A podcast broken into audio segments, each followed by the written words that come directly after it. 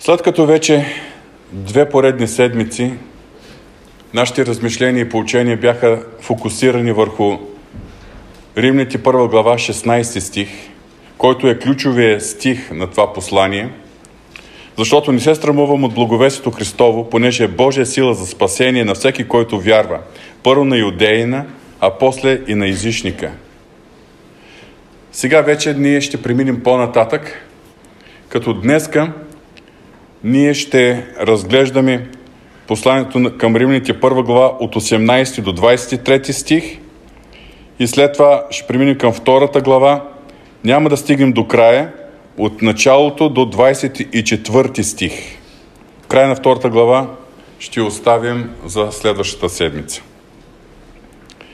Както вече видяхме е, милата седмица, юдеите са основавали своята вяра върху Старозаветното писание – а възоснова на Старозаветното писание, те не са имали ясно разбиране за живота след физическата смърт, за вечността.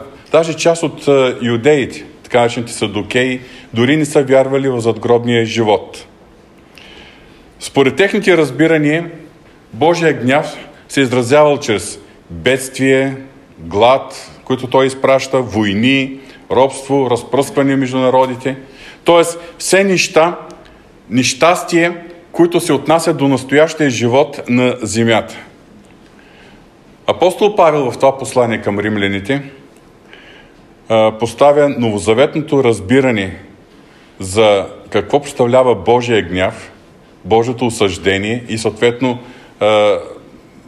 какво представлява вечния живот, който Бог е приготвил за тези, които са му верни. И от първа глава, 18 стих надолу, основната тема, която той развива, това е за изявата на Божия гняв срещу греха. Тази вечер много ще говорим за Божия гняв. Много ще говорим за Божия съд, за Божията справедливост. Но искам още от началото да подчертая, че в тази част от посланието към римляните, до този момент, апостол Павел все още не е насочил вниманието на читателите към изкупителното дело на Исус Христос. Така че сега ще видим действието на Божия гняв, обаче за тези, които са извън спасителната благодат, благодарение на изкупителната жертва на Исус Христос. И така, Божия гняв, чита 18 стих, защото Божият гняв се открива от небето против всяко нечестие и неправда на човеците – които ограждат истината с неправда.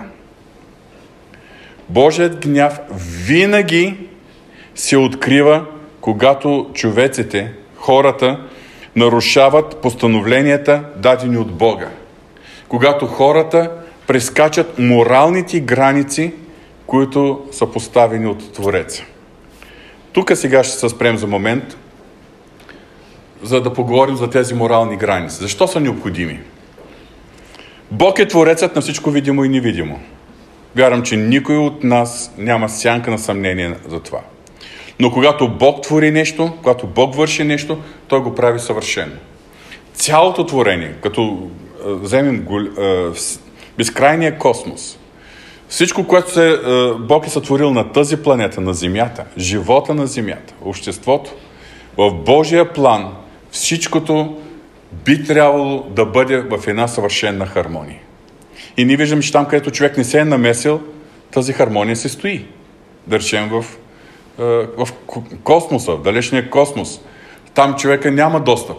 И там хармонията продължава да съществува. Да, но когато Бог, за да е, осъществи тази хармония, е сътворил всичко видимо и невидимо, Той е постановил, нека да започнем от това ниво, природните закони.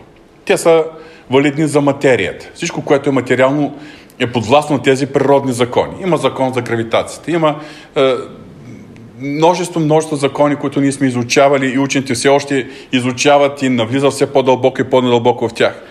И всичко това е за да може всичко, което е материя, да бъде управлявано от тези природни закони. Благодарение на закон за гравитацията аз не мога да летя, например. Но птичките могат, защото има, те са подвластни на други. Те, те действат е, съобразно други закони, с които се преодолява гравитацията. И така, природните закони са постановени от Бога, за да може материалният свят, материята да бъде е, в една пълна хармония. За живите организми, животинския свят, и при тях трябва да има хармония. Като материални същества, те също са подложени на действието на физически закони. Обаче поведението им, защото те имат малко по-голяма свобода от неживата материя, тяхното поведение се управлява от инстинкти и от придобити рефлекси. Инстинкти и рефлекси. Ние хората сме венецът на Божието творение. Ние не сме просто еволюирали животни, маймуни. Ние сме създадено по Божия образ и подобие. И само на нас, хората, Бог, освен че като материални е, същества ние сме под власт на природните закони, освен че нашия живот, основни жизни функции се поддържат от инстинкти, а може да придобием рефлекси за много неща, нашето поведение се определя от нашите морални решения. И ние взимаме своите решения как да постъпваме. И за да има хармония в творението, и особено тази част от творението, наречено човешкото общество, Бог е постановил своите морални граници. И ни е казал, това е правилно, това не е правилно. Това е допустимо, оттам нататък нямате право да прескачате тези граници. Първата морална граница, която Бог е постановил, е била в Едемската градина.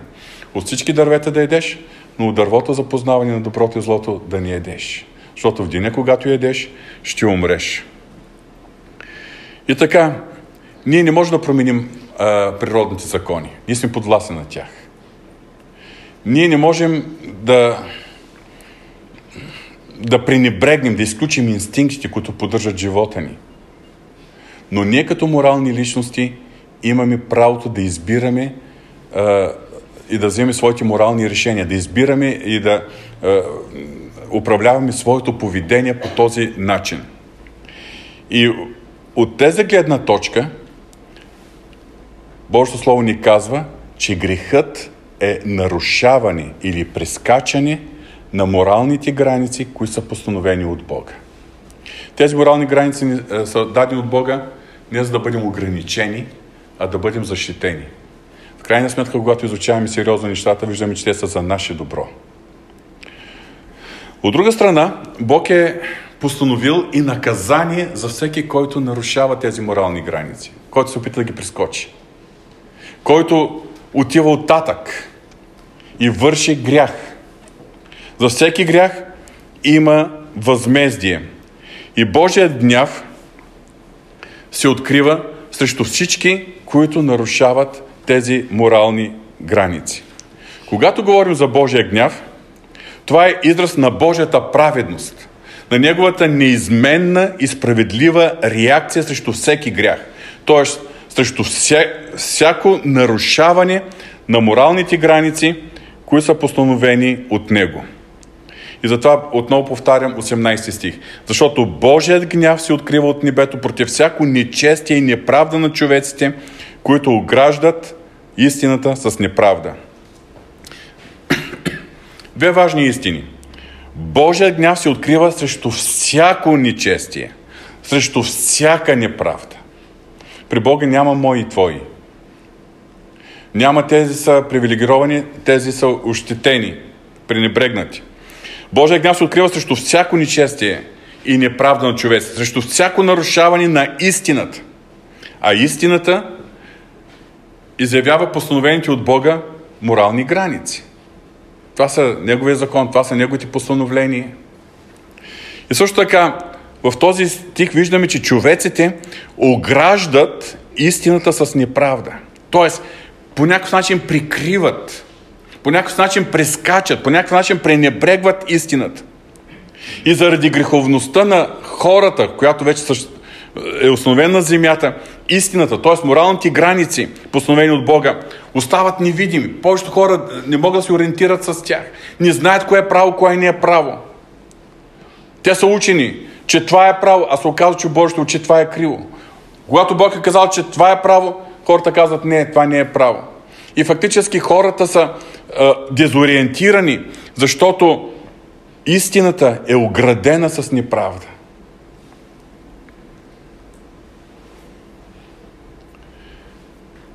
И тук апостол Павел започва да едно описание, въпреки че не използва директно израз, който да ни казва, че това се отнася до езичниците, от контекста ние разбираме, че се отнася точно до езичниците по това време. Би казал даже примитивните езичници. 19 и 20 стих. Понеже това, което е възможно да се знае за Бога, им е известно, защото Бог им го изяви. Понеже от създаването на света, това, което е невидимо от Него, вечната му сила и божественост се виждат ясно разбираемо чрез творенията, така че човеците остават без извинение. Тук апостол Павел посочва основният проблем на езичниците. И това е отхвърлянето на върховният авторитет на Бога. Да, езичниците са имали възможност да познаят Бога. Защото, както четем, това, което е възможно да се знае за Бога, им е известно, защото Бог им го изяви. Как? Понеже от създаването на света, това, което е невидимо у него, вечната му сила и божествено, се вижда ясно, разбираемо чрез творенията. Всички познаваме този Давидов псалом, тази песен на Давид, псалом 19, първите стихове чета само. Небесата разказва за славата Божия и просторът известява делото на ръцете му. Ден на ден, казва Слово, и нощ на нощ изявява знание.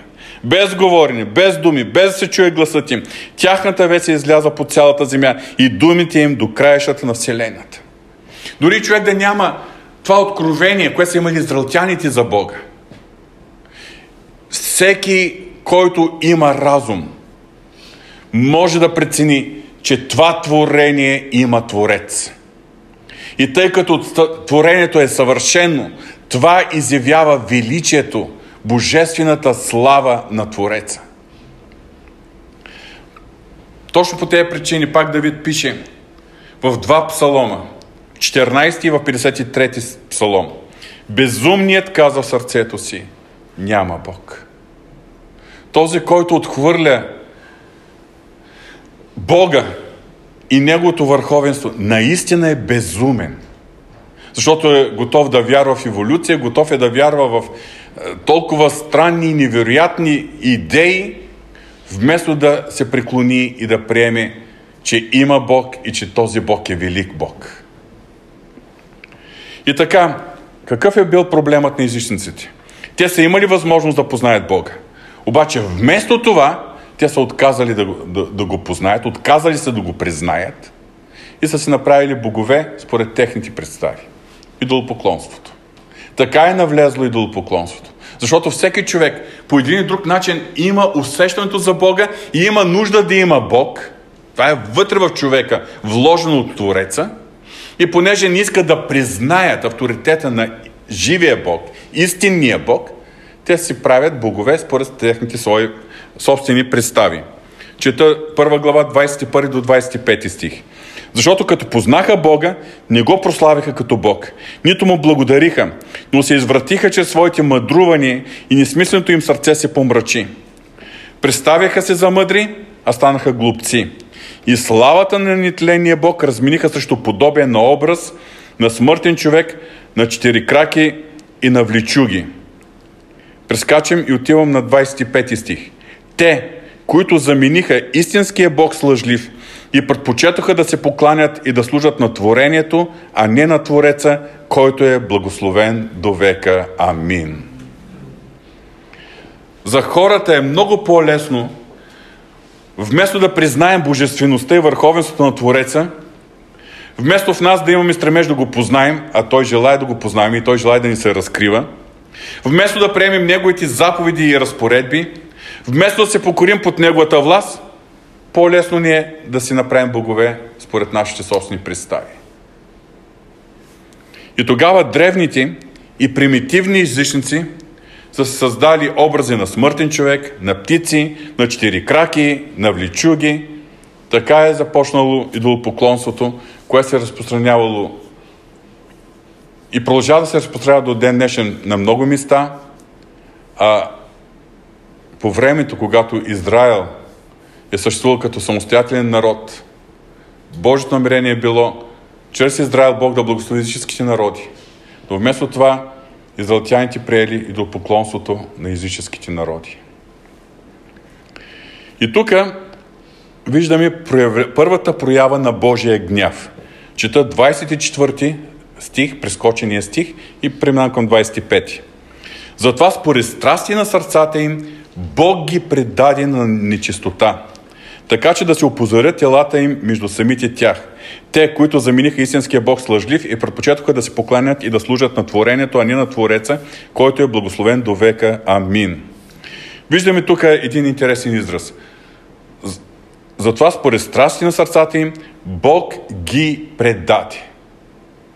Изразът Бог ги предаде означава, че Бог е оттеглил от тях тази своя всеобща благодат, която Той е показва към всички хора, независимо, че повечето не го познават. Една всеобща благодат към цялото човечество, но за тези, които отказват да го познаят, тези, от които отказват да го признаят, виждаме, че Бог оттегля тази всеобща благодат, поради което хората остават духовно заслепени, поради което тяхната съвест бива претъпена.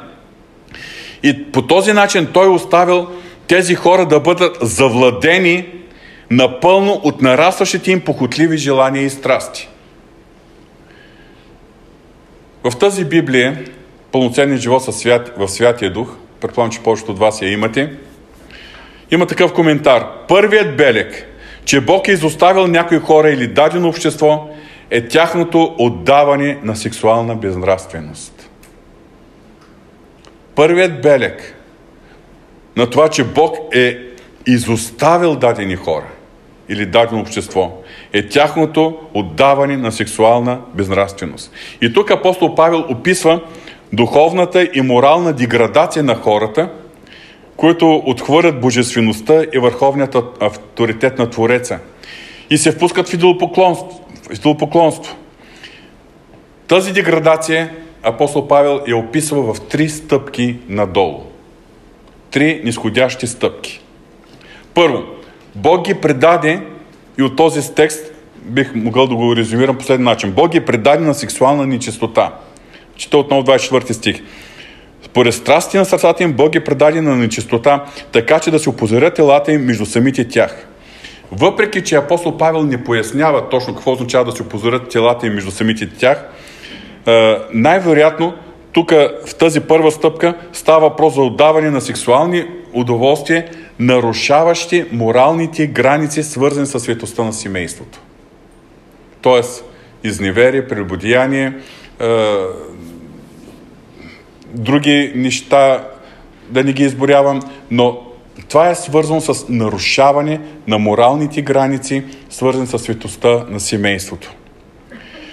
Втората стъпка, 25 и 20, е, до 27 стих. Нали, Повтарям 25. Те, които замениха истинския Бог с лъжлив и отпочатка да се покланят и да служат на творението, а не на Твореца, който е благословен до века. Амин. За това, 26 стих, за това Бог ги предаде на срамни страсти, като и жените им измениха естествената употреба на тялото в противоестествена.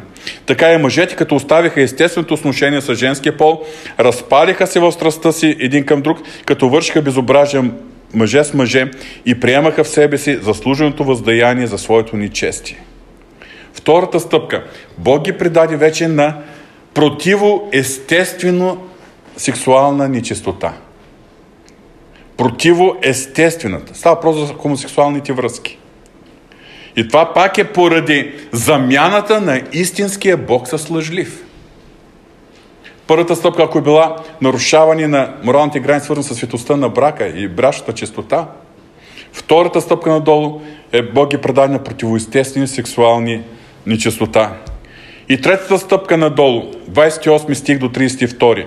И понеже отказаха да, позна, да познаят Бога, пак същата причина, понеже отказаха да познаят Бога, не не можаха да го познаят, не нямаше кой да им занесе благовестието, но отказаха да познаят Бога, Бог ги предаде на развратен ум. Третата стъпка. Бог ги предаде на развратен ум. Поради това, че съзнателно отказва да се е, да познаят Бога.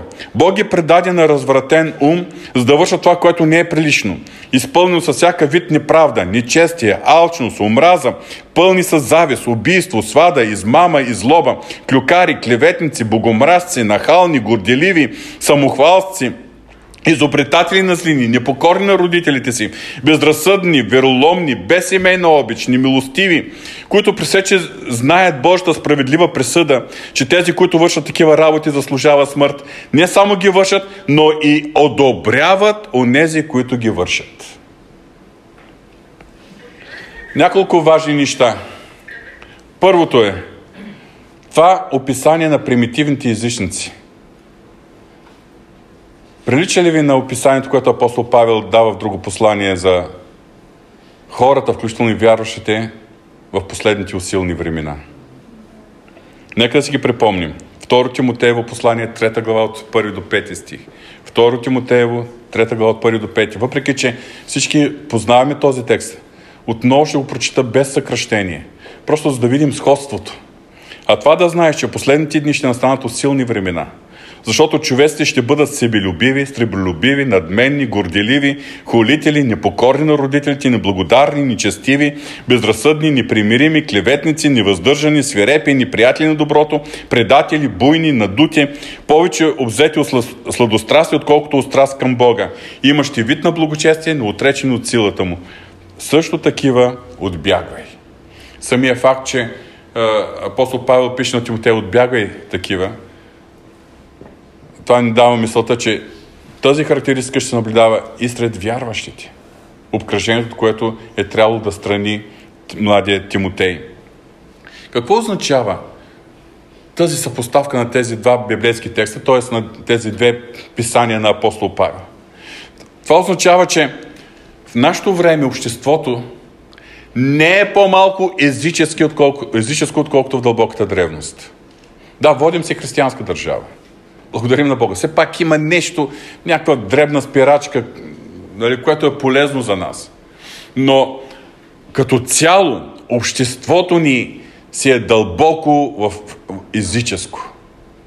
Отхвърлящо авторитета на Бога, живеещо както в тази нечистота, за която първоначално приехме, говорим, нечистота така, че да опозорява тела си между самите тях. Втората стъпка хомосексуалната нищота, която толкова много напира да бъде официално прията и узаконена в обществото. И накрая да видим, виждаме точно тази характеристика, моралният облик на съвременните хора. Всичко това е, че те са отказали да познаят Бога. И най-характерното е, че те са предадени на развратен ум, не само да вършат това, което е неприлично, но накрая, че прочетохме но и да одобряват унеси, които го вършат. Чувал съм някой да казва, че то във всички векове, във всички времена е имало хора, които изневеряват, които вършат, но е имало време, когато са го правили нещата тайно и са били презирани от обществото. И ако някой ги е вършил тези неща, се е чуил как да се крие. Сега всичко е открито. Сега всичко се толерира и не само се толерира, то се пропагандира. Не само се хората одобряват това, което вършат, това е нечестие, но и го пропагандират, за да могат повече хора да го вършат това нечестие. И така, в Римляните първа глава, от 18 до 32 стих, апостол Павел описва греховността на езичниците. Той прави една характеристика на примитивните езичници, които са отхвърлили Бога и са се впуснали в идолопоклонство. Преминайки към втора глава, Апостол Павел пък посоча греховността на юдеите. Да, няма да прочете в първите стихове, че той да казва, сега се обръщам към юдеите, но от контекста ние виждаме, като сменя тона, като сменя е, е, своето послание, ние виждаме, че той се обръща към юдеите. Започваме да четем втора глава, от първи до 10 стих. Затова и ти си без извинение, о човече, човече, какъвто и да си, когато съдиш някой друг. Защото в каквото съдиш другия, себе си осъждаш. Понеже ти, който съдиш, вършиш същото. А знаем, че Божия съд против тези, които вършат такива работи, е според истината.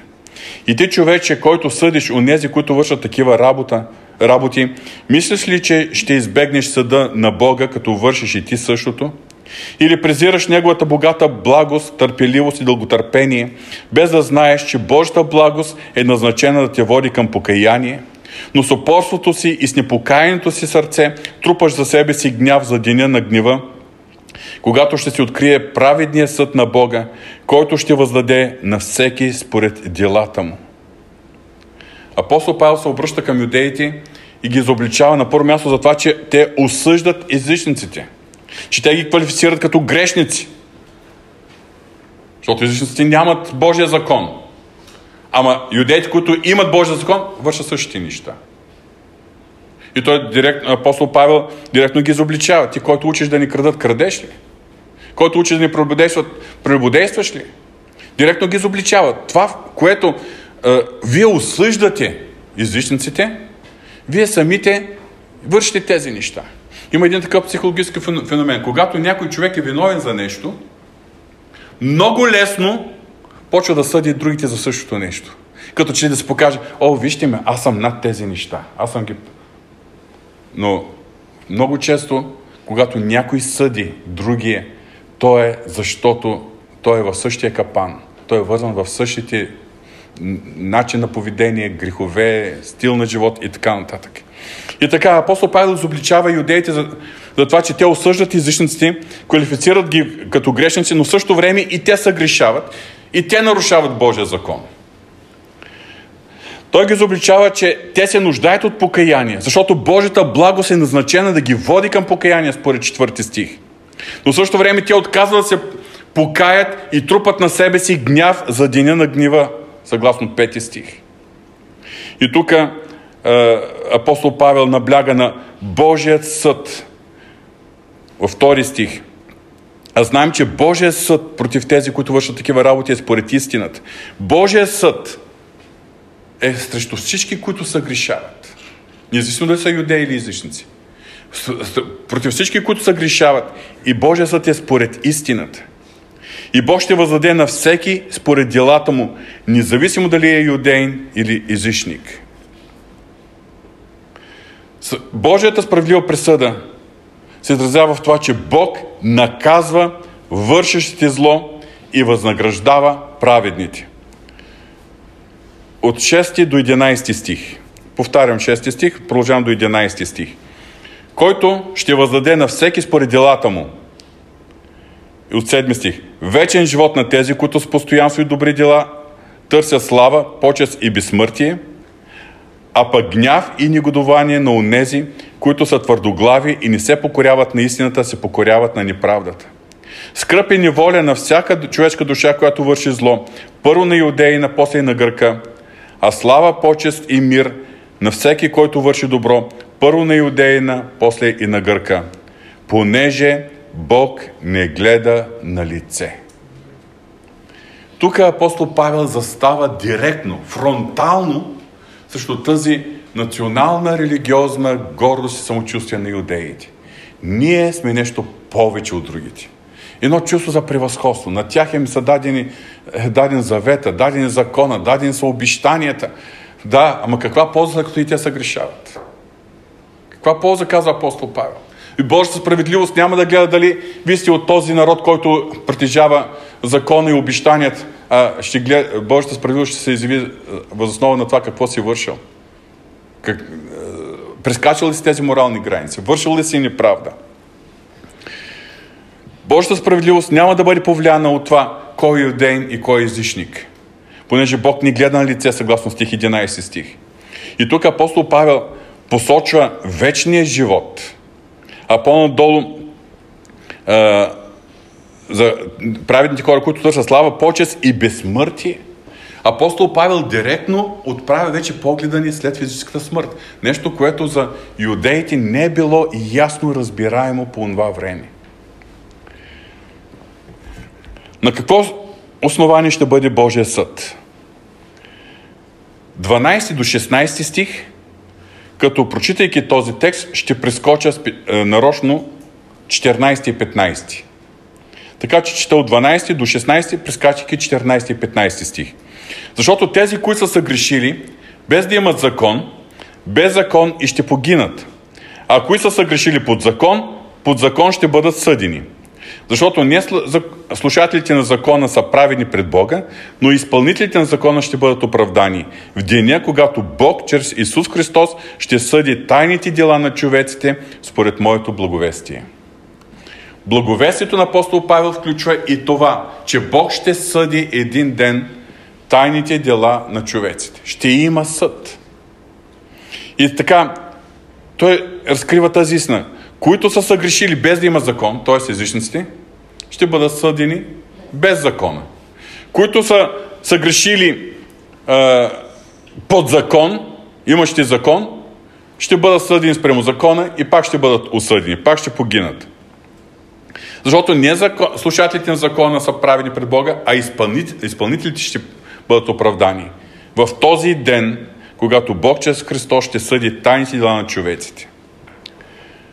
Сега, юдеите ще бъдат съдени възоснова на закона. Това е разбираемо за нас.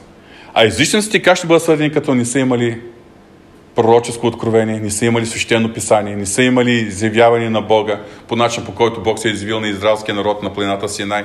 Тоест, те не са имали това откровение за Бога, както са го имали юдеите. Как ще бъдат съдени? Как тогава Бог ще определи, че те са нарушили закон, като ние им е дал закон? Точно сега ще прочетем тези стихови в скобичките 14 и 15, които е, прескочих. Те са записани в скоби. Понеже както излишниците, които нямат закон, по природа вършат това, което се изисква от закона. Той и без да има закон, те сами са закон за себе си. По това, че те показват действието на закона, написано в сърцата им, за което свидетелства и съвестта им, а помислите им или ги осъждат в спор между, помежду си, или ги оправдават. Тук апостол Павел, макар и в скоби, макар и между другото, разкрива още една истина. При малко използвах термина Божията всеобща благодат. Всеки човек е създаден по Бога. Може да е създаден, човек да е роден и да живее в такъв край на света, че никога да не е чул за Бога. И в настоящото време, тъй като ние сме под Новия Завет, никога дори да не е чул името Исус. В миналото нали, нещата са били по-различно. Никой да не е чул а, за Бога, за Божиите закони и така нататък. Но във всеки човек има вложено нещо, което му дава правото да отсъди. Това е правилно, това не е правилно. Всеки човек се ражда, да, с греховна природа, с желание да нарушаваме, но когато нарушим правилата, когато нарушим това, което осъзнаем, че не е правилно, дори да нямаме Божий закон даден, изявен за нас, в нас нещо започва да ни осъжда. Бог е вложил съвестта. Съвестта като един страж. Съвестта като един а, глас, който да ни каже, тук ти сбърка. Не трябваше да използваш такива думи. Тук ти не трябваше да се отмъщаваш по този начин. Тук.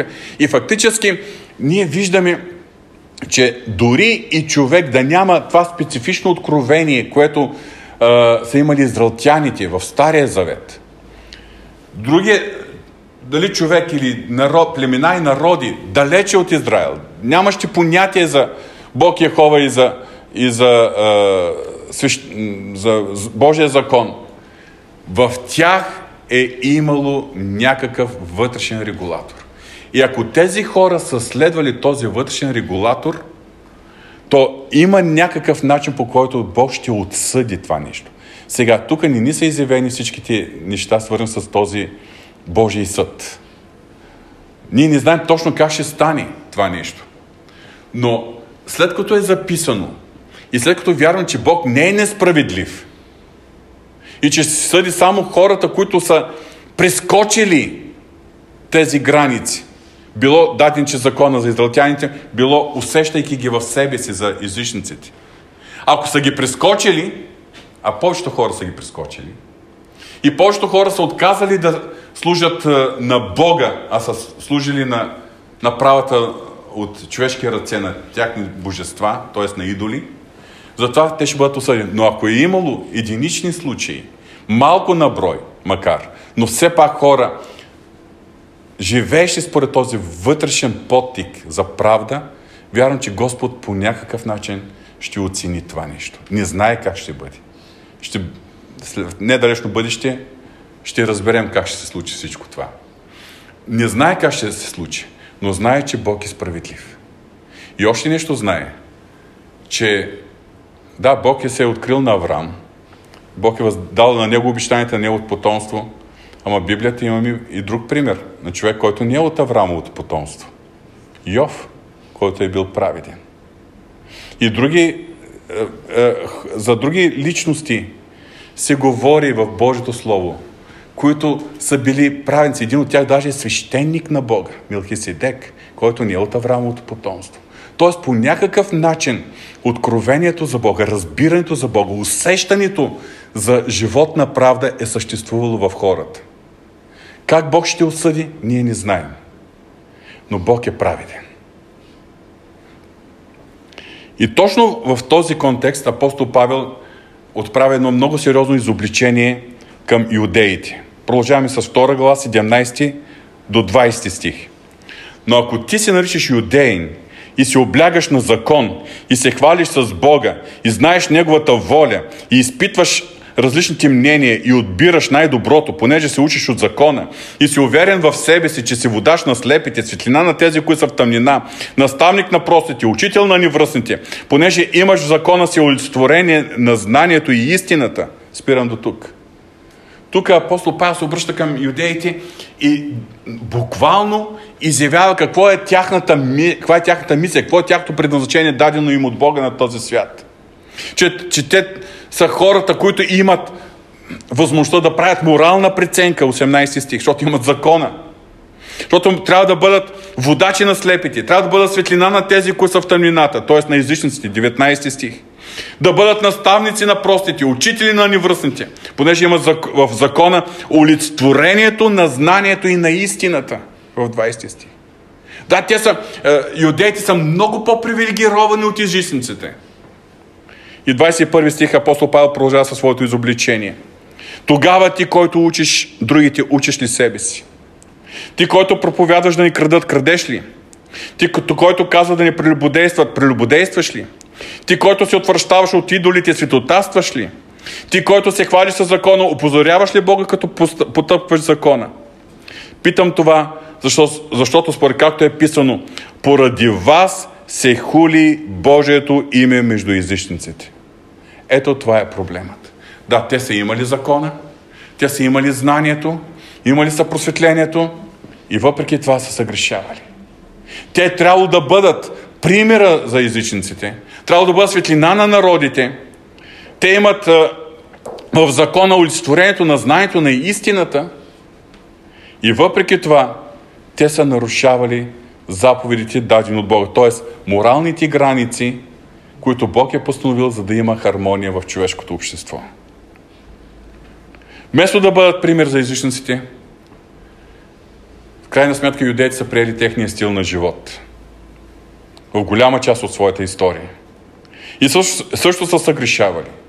Дори са се впуснали в идолопоклонство. И въпреки това, според думите на апостол Павел, те не са загубили своето чувство на превъзходство пред язичниците. Продължавали са да ги гледат от високо. Продължавали да се читат, че са нещо повече от другите. И не са престанали да ги осъждат. Тази вечер ще спрем до тук, до 24 стих. Защото от 25 стих и в 3 глава започва една нова мисъл, която развива апостол Павел. Но това, което знаем тази вечер е, че Бог е Творецът на всичко видимо и невидимо. Бог е законодателят, който е постановил както природните закони, така и моралните закони, моралните граници, които ние трябва да съблюдаваме, за да има хармония в Неговото творение. Но също така Бог е праведният, т.е. справедливия съдия. Въпреки, че не знаем всичко относно това как Той ще въздава правда на всяка една категория от хора, които съществуват и са съществували в историята. Не знаем всичко, но знаем, че Той е справедлив. И никога няма да унеправдае някого. Но знаем също така със сигурност, че Той възнаграждава тези, които са праведни и Той ще осъди тези, които са живели в неправда. И отново искам да повторя, в прочетения текст, разглеждания текст тази вечер, нищо не се споменава за Христовата изкупителна жертва. Всичко, което апостол Павел дава като разсъждение и като изобличение към иудеите, е все още преди той да включи в своето получение изкупителното дело на нашия Господ Исус Христос и оправданието, което е чрез вяра, вече по, една, по един съвсем друг закон, който е валиден вече в Новия Завет.